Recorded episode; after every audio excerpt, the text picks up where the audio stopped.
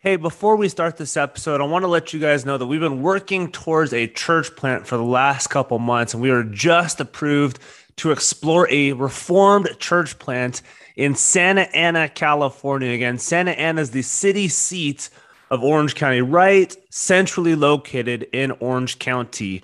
So, you guys have a couple ways of contacting us if you're interested in uh, attending a reformed church in Orange County. You guys can either email us at Santa Ana Reformed at gmail.com or you can go to oceansideurc.org, contact Danny Hyde, who's the pastor who'll be helping oversee this church planting project, or you can find our Instagram or Twitter for the podcast, Guilt Grace Pod, and contact us there as well.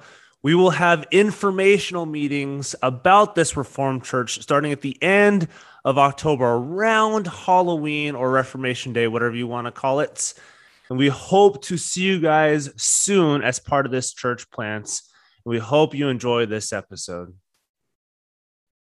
Hello, welcome to the Guilt Grace Gratitude Podcast. This is one of your co hosts, Peter Bell, and we are on Catechism Saturday, Lord's Day number 50, and we'll be covering question and answer 125 on the fourth petition of the Lord's Prayer. And real quick, before we start this week's episode, make sure you've listened to Monday's episode 14, Covenant in the Early Church, where we had Dr. Ligon Duncan to talk about his chapter on the show. And he's president and CEO of Reformed Theological Seminary.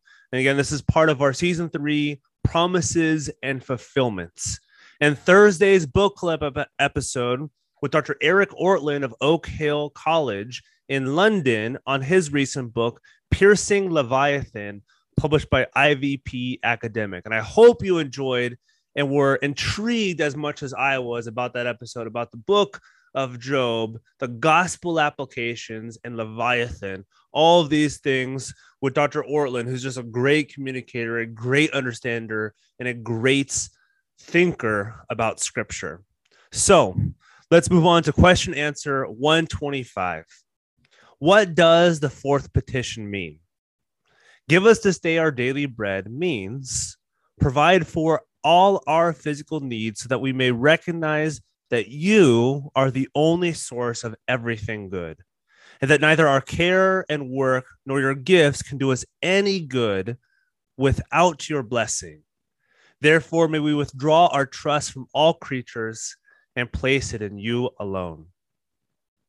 And so Christ placed his, this fourth petition respecting our daily bread, as it were in the middle of the prayer, which he prescribed, that we might both commence and end our prayers with petitions for spiritual blessings as being most important, and that obtaining and receiving temporary benefits might confirm in us more and more a confidence of obtaining spiritual benefits.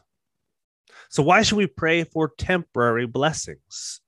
We do this on account of the command of God, which of itself should be sufficient, even though we could assign no other reason.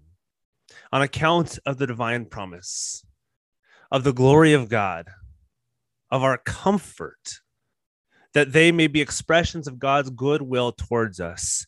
Since good gifts, such as contribute to salvation, are promised and conferred only upon the children of God that the desire and expectation of these blessings may be an exercise of our confidence and hope on account of our necessity that he or that we may be able to do the will of God on earth. And that the desire of these things may be a confirmation to us and a profession before the world that it is God who confers upon us even the smallest gifts. For this comfort, that we may know that the church shall always be preserved on earth since God always hears our prayers and will constantly grant us our daily bread according to his promise. So, how should we pray for these temporary blessings? First, with confidence in the promise of God from faith, with the condition of the will of God that God would give us what we pray for, if it be blessing or pleasing to him. And as he knows that they may contribute to our advantage and his glory, because he has promised these things now with any determined circumstances. with confidence of being heard, so that we believe that God will give us as much as is necessary to meet our wants. And to this end, that we may know that we may, in the use of these things, serve God and our neighbor, and not that they may contribute to our sensual desire. Why does Christ use bread as a temporary blessing? Christ, with the single word, comprehends every necess- necessity for life. And he also comprehends all blessings under the term bread to restrain our desires and teach us to pray only the things that are necessary for life in the service of God and neighbor. If you remember the Old Testament stories, the manna coming down for bread, kind of like, or manna coming down from heaven, kind of like bread, the same sort of visual picture is within this Lord's Prayer. We're asking for the same provision the Israelites, this connection between us and Israelites, though we now know more perfectly who the one whom we receive this bread is from. And so, why does Christ call it our bread? And so that we might desire those things which are given to us of God, which God uses to support our life. That we might desire things necessary, acquired by lawful labor and some honest and proper calling, to please God and profit society at large. Why does Christ call it daily bread? Because he will have us to ask daily for our need, and because he would restrain our raging and boundless desires. Why does Christ add this day? That he might meet and guard against our distrust and covetousness, and keep us from both these vices. That we might always depend upon him alone. That the exercise of faith and prayer must always co- continue in us. Can we ask for more than daily bread? If we do not place our trust in them, we avoid luxury and every abuse of the gifts of God.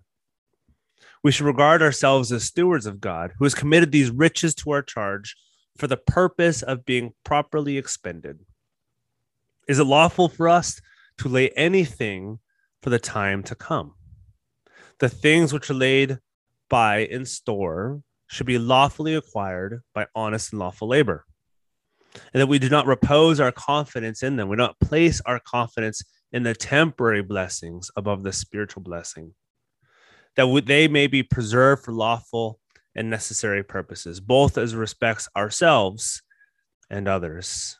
And as you hear in this commentary, Ursinus is telling us this temporary blessing of daily bread points us to the perfect and eternal blessing of our eternal spiritual bread, that being Jesus Christ. And he reminds us of the eternal blessing of his righteousness given to us both daily and eternally, justifying us by his righteous life. And these little bits and pieces reminding us of that reality in this daily bread that we ask for. So I hope you guys enjoyed this week's episode of the Guilt Grace Gratitude Podcast, where we went through Catechism Saturday, Lord's Day number 50 on question answer 125, the fourth petition of the Lord's Prayer. And look forward to this coming Monday's episode 15 and season three, Promises and Fulfillments, where Nick and I go through covenants in the medieval church, which is a very neglected topic within covenant theology. And We'll see that there's been a through line throughout church history. It hasn't really stopped in covenantal thoughts up until this point in time. And Thursday's book club, we're going to have Dr. Harrison Perkins, who's associate pastor of London City Presbyterian Church, on his recent book from last year, Catholicity and the Covenant of Works, published by Oxford, where he goes through the understanding of the covenant of works through a certain theologian, James Ussher, within the Catholicity, just meaning the universal understanding of the church and our doctrine of the covenant of works. We hope you guys enjoyed this week's episode, and we will see you again next week.